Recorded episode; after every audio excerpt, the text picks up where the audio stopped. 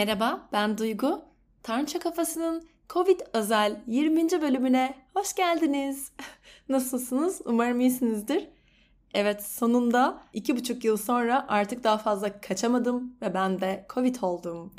Şu an 6. gündeyim. Sanırım artık gün kavramım da kalmadı. İnanılmaz da sıkıldım ama işler güçler de devam ediyor bir yandan. Böyle arada bir boşluk buldum. Sesimi de birazcık sanki geri kazandım gibi düşündüğüm için böyle aklımda kalan ve paylaşmak istediğim ufak bir mevzu vardı. E, mevzuya doğrudan girmek istiyorum şu anda. Herkes için uzun bir bayram tatili oldu. Benim için daha da uzun oldu. Yıllardır çok istediğim bir etkinliğe katıldım bayram sonunda. E, psiko tatil diye duymuş olanlar olabilir. Bar psikoloğunun e, başlattığı, bar psikoloğu Ferhat Aydın'ın kendisi gerçekten bir psikolog.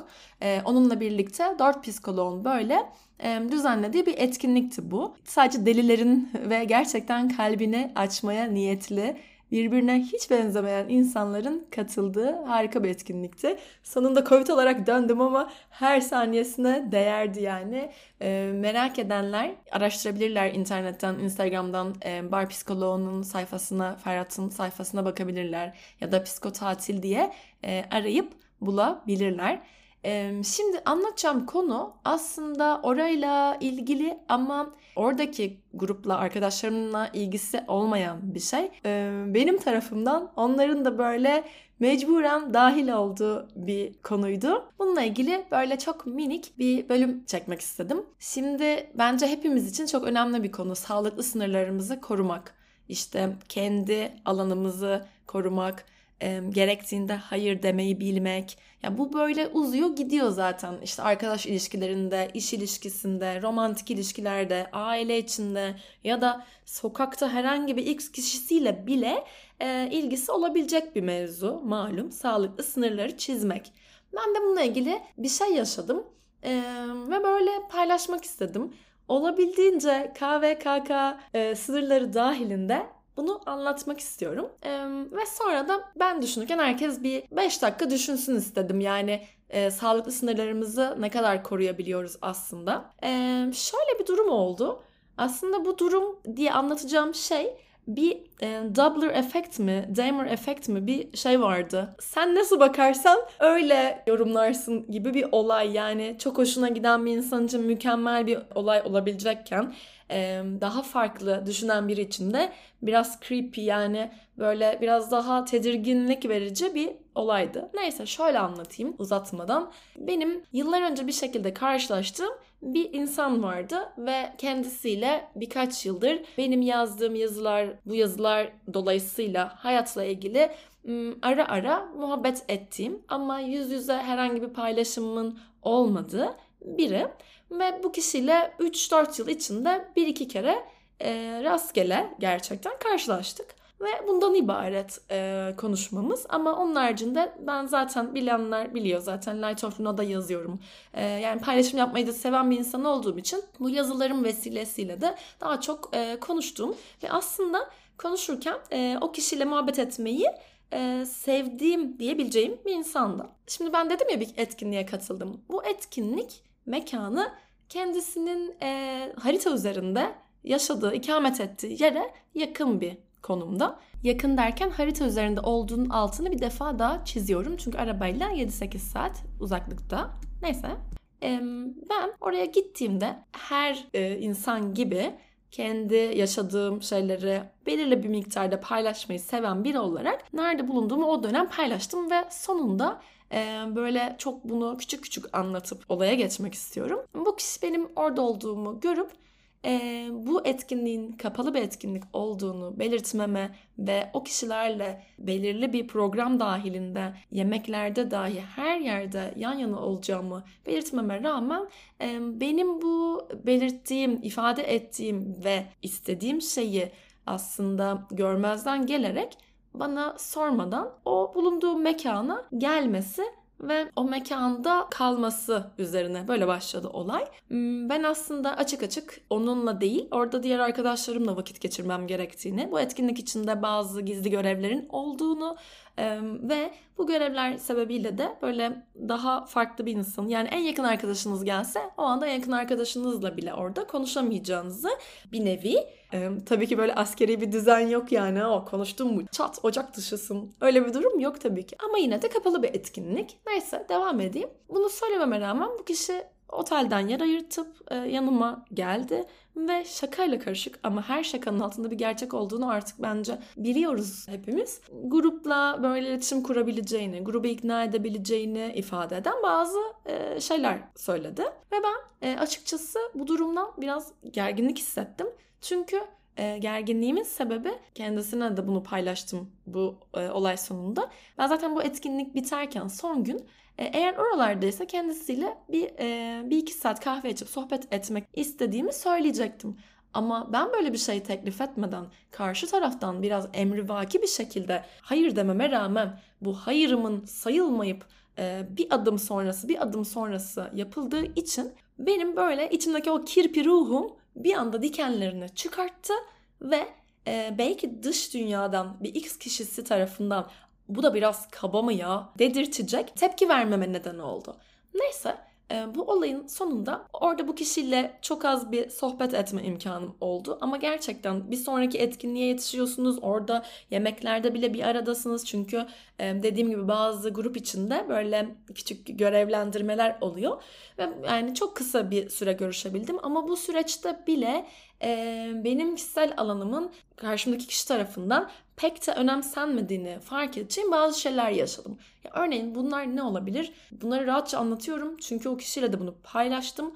Şimdi konuşsam tekrar paylaşacağım için devam ediyorum. Orada etkinliklerde onunla yan yana olamayacağımı ifade ettikten sonra örneğin bu olayın böyle seviyesi artarak devam etti. Yani ben o zaman iki gün daha kalayım. Ee, ama ben döneceğim ben tek başıma bir dönüş yolculuğu yapmak istiyorum ya da belki orada bir başka bir arkadaşımla dönmek istiyordum. O zaman e, bileti beraber alalım, beraber dönelim. E, ona da hayır demek durumunda kalıyorum. Kibar, olabildiğimce kibarca. O zaman öyle olmazsa bir gün kararlaştıralım ve o gün sadece biz buluşalım gibi bir e, cevap aldım. Ama şu anda e, aslında bir insanın vücut dilinden ve onun kullandığı kelimelerden o insanın o anda o görüşmeye, o iletişime açık olup olmadığı bence belirli bir yaşa gelmiş ve gözlemleme yeteneği olan biri tarafından anlaşılır diye düşünüyorum. Ama burada pek de böyle olmadı ve e, bu birlikte dönelimden sonra bir gün ayarlayalım yine birlikte buluşalımdan daha ötesi. Böyle o zaman ben haftaya sizin senin şehrine geleceğim ee, aslında senin şehrine de gelmeyeceğim. Senin şehrine 3 saatte başka bir şehre geleceğim. Ama oradan ben senin şehrine de gelirim. Böyle buluşalım. Yani bunun böyle seviyesi gitgide artarak e, beni, benim içimdeki o kirpiyi böyle aktive etti ve e, normalde zaten beni serbest bıraksalar benim teklif edeceğim bir görüşme yerine böyle koşarak uzaklaşma isteğindeyim ve ayrıca bunun yanında ruhen ne kadar e, bu durumdan böyle rahatsız olduğumu belli etmeye çalışsam da kibar bir şekilde bir yandan da fiziksel olarak günlerdir uykusuzum. Çok düzensiz bir hayatım var orada. Hiç uyumuyorum. Devamlı hava değişikliği, klima, rüzgar, gecenin üçünde teknede işte denize girmeler mi dersiniz? Soğuk biraların böyle midemde aç karnına uykusuzlukla e, Antalya'nın o sıcak havasıyla birleşmesi mi dersiniz? Böyle her şey üst üste geldi ki zaten o gün ben aslında Covid'in ilk belirtilerini gösteriyormuşum. Sesimin gitmesi bu işte yeni alt varyant e, ses kısıklığıyla başlıyormuş. Ama zaten bağışıklığım öyle bir düşmüş ki biz olmayalım da kim olsun şeklindeydi. Neyse bundan bağımsız bir de o gün öyle bir belirtiler gösterdiğim için zaten çok halsizdim. Üstüne kibarca hayır deyip reddetmeye çalışıyorum. Ama benim orada hayır demem karşı tarafta herhangi bir şey uyandırmıyor olmalı ki e, teklifleri artarak artarak artarak o zaman şöyle olsun o zaman böyle olsun o zaman ben geleyim o zaman sen gel şeklinde böyle devam etti. Ve artık böyle bir noktadan sonra e, karşımdaki inanılmaz e, merak ettiğim ya da benim için çok çok çok çok böyle farklı bir yerde olan biri dahi olsa bana böyle yaklaşan birine ben iki adım geri gitmem gerektiğini hissediyorum kendi içimde. Ki böyle şeylere biraz önem veren de bir insansanız bu dediğimi anlayabilirsiniz bence. Ben de Bu şekilde zaten bir de hastaymışım. İyice hayır demek zorunda kaldım. Ve o kişiyi bu hastalığıma ve aslında birkaç saat sonra yine başka bir yere sözüm olmasına rağmen o kişiyle de konuşmak istediğim için ve yine de onun oraya gelip otelden yer ayırtıp orada kalması bunların hepsinin kendi seçimi olmasına rağmen yine minnoş kalbim e, sanki biraz mahcup olmuş gibi hissettiği de için e, yine birkaç saat birlikte vakit geçirelim diye teklif ettim. Ama bu böyle arttığı için sonunda hmm, o kişinin otelden ayrılmasına vesile oldum diyeyim. Bu arada konuşmanın başında çok tesadüfi bir şekilde başka bir etkinlikte karşılaştığımızdan bahsetmiştim. Ve daha sonra bir noktada daha karşılaşmışız. Ama ben mesela o anı çok fazla hatırlamıyorum.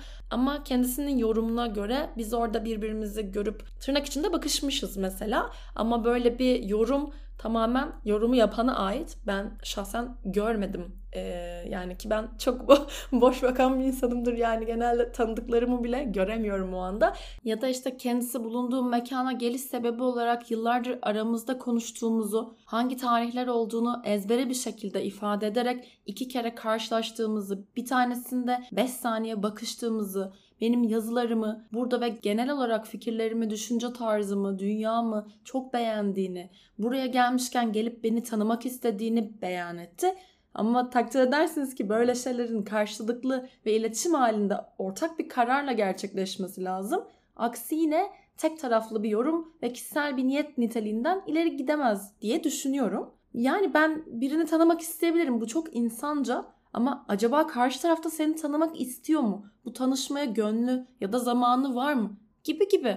Yani bunları neden anlatıyorum böyle kendi egomu tatmin edercesine ya da bir insanı daha belki sıkıntılı bir duruma düşürmekle hiçbir ilgisi yok bunun burada aslında bir insanın sağlıklı sınırlarını korurken nasıl durumlarla karşılaştığını ya da o durumlar içinde nasıl tepkiler verebileceğini kendi deneyimimle anlatmak istedim. Ve tekrar ediyorum eğer benim alanıma bu kadar böyle tecavüz edilircesine girilmeseydi ben zaten bir şekilde uzaktan da olsa 3-5 kelime de olsa sohbet ettiğim ve bu sohbetini yüz yüze bir ortamda nasıl olabileceğini merak ettiğim biriydi kendisi. Ama bu kadar alanıma girildiğinde bu benim e, biraz rahatsız olarak geri çekilmeme sebep oldu. Ve bunun sonunda oradaki arkadaşlarım bu durumdan haberdardı bir miktar. Ve arkadaşlarımdan şöyle bir yorum aldım ve o yüzden bu bölümü çekmek istedim. Bir iki kişi bana şey dedi.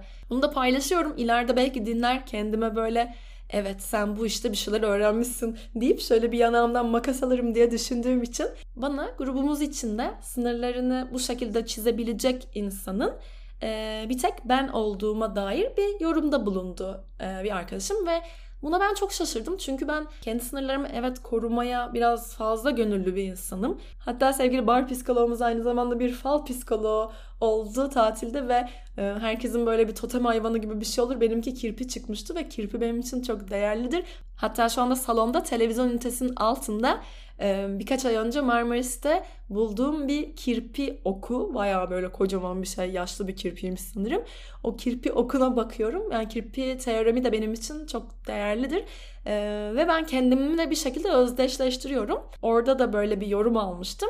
Ve ben yine de e, kendime o kadar sınırlarını çizmeye gönüllü ama o kadar çizebildiğine de inanmayan biriydim. Bunu aslında biraz şaşırdım çünkü arkadaşlarım şey dedi yani biz olsaydık ayıp olmasın diye bir şekilde onunla o günü geçirirdik. Ya da e, gruba e, bir arkadaşım geldi bu arkadaşım da bizimle birlikte takılabilir mi şeklinde böyle bir teklifte bulunacaklarını söylediler. Ama bu benim aklımın ucundan bile geçmedi. Çünkü böyle durumlarda bir nazi subayı gibi hayır bu kapalı bir etkinlik ve işte böyle böyle olmalı. Kimse yemekte bile bir diğeriyle yan yana oturamaz şeklinde böyle çok keskin sınırlara sahip e, bir insan gibi davranıyorum. E, çok fazla disiplinli oluyorum böyle konularda. Konunun en başında da e, şey demiştim. Hmm, doubler effect demiştim. Yani Şöyle düşünün. Mesela çok hoşlandığım ve bir araya gelmeyi çok istediğim biri bana bu hareketi yaptı diyelim. Şimdi insan beyni hemen ona uyarlıyor. O zaman ne olurdu? Bu inanılmaz romantik ve böyle belki de bir hikayenin başlangıcı gibi olabilecek bir durumdu. Ben mesela tatilimi birkaç gün uzatırdım ve bunu böyle ah inanılmaz bir şey oldu bu mucize falan diye anlatabilirdim. Ama öyle olmadığında olaya daha kalp gözüyle değil de sanırım zihinle e, baktığımızda ki tabii ki ikisinin de %50 %50 olması gerektiğini savunan bir insanım. En azından yani %60'a %40 da iyi de ee, yine de burada öyle bir durumla e, karşı karşıya olmadığım için böyle şeyler beni birazcık irite ediyor ve e, böyle olduğunda da şöyle olmalı şeklinde bir tepki veremiyorum ve otomatik olarak rol yapamadığım için bu bazen ayıya bak ya ne biçim davrandı şeklinde yorum almama sebep oluyor. Ama şu anda bu yorumu size bırakıyorum. Ben kaba mıyım yoksa burada ben de olsam böyle yapardım der miydiniz? Bilmiyorum bence derdiniz. Bu vesileyle sormak istedim. Kişisel alan sizin için ne ifade ediyor? Sağlıklı sınırlar ne demek? Yani ayıp olmasın diye o anda çok istemediğimiz bir yere gidiyor muyuz? Ya da ayıp olmasın diye e, bizi 558. kez aynı sorunlarını anlatan yakın arkadaşımızı o an başımız ağrıyor ya da herhangi bir yetiştirmemiz gereken bir şey var fark etmeden e, onu o telefonda belki sıkılarak dinliyor muyuz? Hiç istemediğimiz bir yere gidiyor muyuz? Yani bunun gibi bu türetilebilen bir şey sonuçta. Ee, bazı insanlar yumuşak karnımız sonuçta gerçekten hoşlandığımız biri annemiz babamız ya da çok yakın arkadaşımız ya da o an patronumuz hayır diyemeyeceğimiz biri de olabiliyor. Yani ne derece dürüst olabiliyoruz? Bu dürüstlük biraz önceki cümlemdeki gibi zorunluluk hallerinde tabii ki her zaman olamıyor. E, acaba her şeyde bizim yorumladığımız gibi zorunlu mu? Zorunda mıyız diye bitireceğim bu bölümü. Yani belki de biz kendi zihnimizde kendimizi bu şekilde bir strese sokup zorluyoruz. Aslında o kişiye hayır demeyi de öğrenmemiz lazım bir noktada. Ben en azından böyle düşünüyorum. Yani görüşüm şöyle aslında. Karşımdaki insan benim için ne ifade ediyorsa etsin. E, tabii ki bunu da biraz kalp e, süzgecinden geçirerek ama bir yandan da o dengesiyle e, karşımdaki kişiye saygısızlık yapmadığım sürece ben kendi içimdekini, kendi istediğimi, arzumu yani kendi gerçekliğimi cesaretle ve dürüstlükle yani zaten dürüstlük cesaretle bence e, yan yana gelmesi gereken bir şey. Cesaretle bu kendi gerçeğimi ifade etmem gerektiğini düşünüyorum. Yani ben e, karşımdakine saygılı bir şekilde davranarak o istediğimi onu ifade etmeliyim. Yani ben orada her ne olursa olsun ayıp olmasın diye saatlerimi orada zaten sınırlı bir vaktim varken o vaktimi birlikte olmak istediğim kişilerden bir diğer kişiye aktarırsam ben kendime saygısızlık yapacağımı ve kendime ihanet edeceğimi düşünüyorum bir noktada.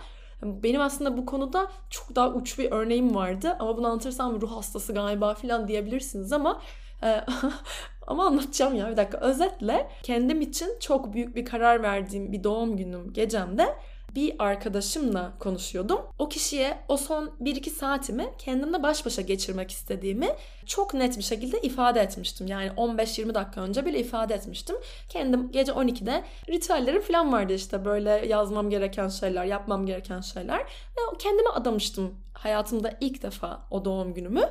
Ve tam böyle hiç olmayacak bir anda dediğim gibi yarım saat önce konuşmama rağmen bir anda ben aşağıdayım yanımda da işte X'i getirdim ve X'i bu arada hayatımda bir kere gördüm e, diye böyle kapımı çalması gece 11'de bu benim tap noktamdı aslında. Çünkü ben o gün kendime verdiğim sözü tutmayıp o kişilere yukarı eve davet etseydim ben sana hediye aldım demişti mesela ama ben istemedim. Yani ben ona gelmemesi gerektiğini hiç kimsenin gelmesini istemediğimi söylemiştim. Mesela benim ailem de bana 10-15 dakika uzaklıkta. O zaman onlar da gelirdi. Ee, bunu bilen ve bana o anda saygı duyan arkadaşlarım ya bu da ne salak salak işler yapıyor da diyebilir insanlar. Ama e, gerçekten beni ben olarak görüp kabul eden biri bu onun için önemli bir an diye. Mesela benim çok yakın bir arkadaşım artık yani alışkanlık haline getirdi. Doğum günlerimde 5. dakikada falan arıyor. Yani ritüeller bitti mi canım falan diye. Ben bunu bekliyorum en azından. Ben de karşımdaki insanların kendi alanlarına böyle saldırmıyorum. O alanları tanıyorum önce ve ona göre saygıyla davranmaya çalışıyorum. Aynı şeyde bence kendim için beklemem çok sağlıklı bir hareket gibi düşünüyorum. O zaman da o arkadaşımı kabul etmemiştim. Ama sonra yine ben anlatmama rağmen tekrar tekrar kendisine bunu anlatıp aslında hiç gerek olmamasına rağmen özür dilemiştim ama o benimle iletişim kesmeyi seçmişti. Ben e, bilmiyorum bundan gram pişman olmadım. Çünkü ben eğer dediğim gibi e, onu kabul etseydim o doğum gününe hiç tanımadığım bir insan ve söylememe rağmen beni hiçe sayarak evime o anda gecenin bir vakti gelen biriyle geçirmeyi kabul etseydim kendimi affetmeyecektim ve kendimi sevme yolunda çok önemli adımlar attığım bir yıldı ve o yolda bayağı geri gidecektim. Yani ve bunu hiçbir şeye kendimi hiçbir şey değişmek istemedim o zaman ve bundan hala ben gurur duyuyorum yani. Ee, bilmiyorum dinleyip de Allah'ım ya filan diyen var mıdır? Ee, varsa da canı sağ olsun dediğim diye ağlıyormuşum burada arkadaşlar. Zaten hastayım. Sesimin halinden anlaşılıyor. Yani bu iki olayı anlatma sebebim de aslında bize öğretilen bazı kurallar var. Bazı şöyle olmalılar, ayıp olurlar var ve kim ne derse desin saygısızlık yapmadığımız sürece bence bir insanın kendi alanını koruması e, o kişinin öz saygısı için çok ama çok önemli. Öz saygısı, öz sevgisi yani öz şefkate kadar gider yani. Çünkü ben kendime o an ihtiyacım olanı vermeliyim diye düşünüyorum. Öz şefkatte o an işte başka bir konu olsun dinlenmem gerekiyordu mesela benim o tatilin son gününde. Bu da öz şefkate giriyor. Öz bakım yani başına öz koyup ne istiyorsak e, öyle yorumlayabiliriz. Ve ben bunu yapmasaydım kendime saygısızlık etmiş olacaktım ve kendimi seçmek benim için daha önemliydi. Ama bu bir bencillik değil. Yani ben öndeyim, ben önemliyim değil. Ben önemliyim, diğer insanlar da önemli. Ama orada kendimi gözetmem gerekiyordu sadece. Yoksa karşımdakinin bacağı kopmuş orada kanlar içinde yatıyor. Ay lütfen benim şu anda yalnız kalmam lazım falan yapmıyorum. Normal e, kendimi seçmemle ilgiliydi. Abdülhamit'i sen savundun çıkar göster şeklinde böyle savunmak e, değil niyetim. Sadece böyle paylaşıp ve böyle kulaklara kar suyu kaçırmak mı demeliyim? Bence o uyumlu oldu şu anda. Evet böyle sevgili gönül dostları. Bakıyorum saate. Evet yarım saat sonra bir toplantım var. Arabuluculuk toplantım. Onunla ilgili hazırlamam gerekenlerden önce böyle bir minik paylaşım yapmak istedim. Umarım bu vesileyle e, herkes böyle bir 5 dakika düşünür. Benim sağlıklı sınırlarım nerede başlıyor, nerede bitiyor? Ben bunları ifade edebiliyor muyum? İfade ederken ne hissediyorum? Yani ben bunu yaptım. O gün hastaydım ve o buluşmaya gitmedim.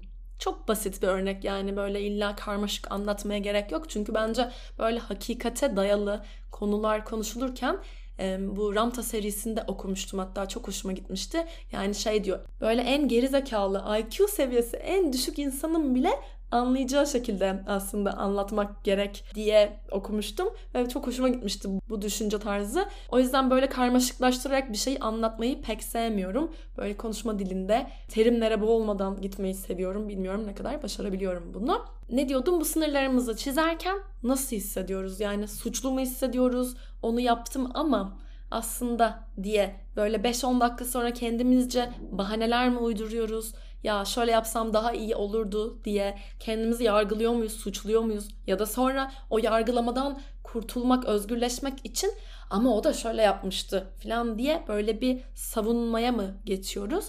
Böyle bunları bir, bir iki dakika içimizde gözlemlesek bence güzel olabilir. Önemli olan günün sonunda kendimize duyduğumuz saygının nerelerde olduğu, karşımızdaki kişiye o saygıyı nasıl yansıttığımız. Çünkü kendisine saygı duymayı gerçekten bilen bir insan bence karşısındakine de saygı duyuyor. Bu böyle romantik ilişkilerde de aynı şekilde kişisel alan diyoruz. Kendi kişisel alanına gerçekten ama böyle lafta değil, kendi kişisel alanına saygı duyan, bunu gözeten biri zaten otomatik olarak karşısındakine de aynı şeyi uyguluyor. Çünkü ben bundan bunalıyorsam, sıkılıyorsam yahu karşımdakini de sık boğaz etmeyeyim diyor bir noktadan sonra.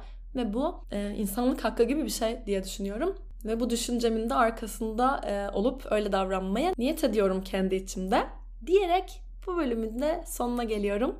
Ama önce malum her insan canlısı motivasyonla çalışır biraz. O yüzden beni buradan ve Apple Podcast uygulamasından ve bu kız ne yazıyor yahu derseniz de Light of Luna Instagram hesabımdan takip ederseniz çok mutlu olacağımı da eklemek istiyorum. Bu bölümle ilgili düşüncelerinizi ya da şu bölümle ilgili konuşsan güzel olabilirdi şeklindeki bölüm ve konu önerilerinizi bana buradan ya da Light of Luna'dan yazabilirsiniz. Tekrardan bu 88 yıldır sigara içiyormuş gibi çıkan sesim için Covid adına sizden özür diliyorum efendim. Bir sonraki bölümde görüşmek üzere. Kendinize ve kendi sağlıklı sınırlarınıza iyi bakın diyorum. Hoşçakalın. Kalbimden kalbine güle güle.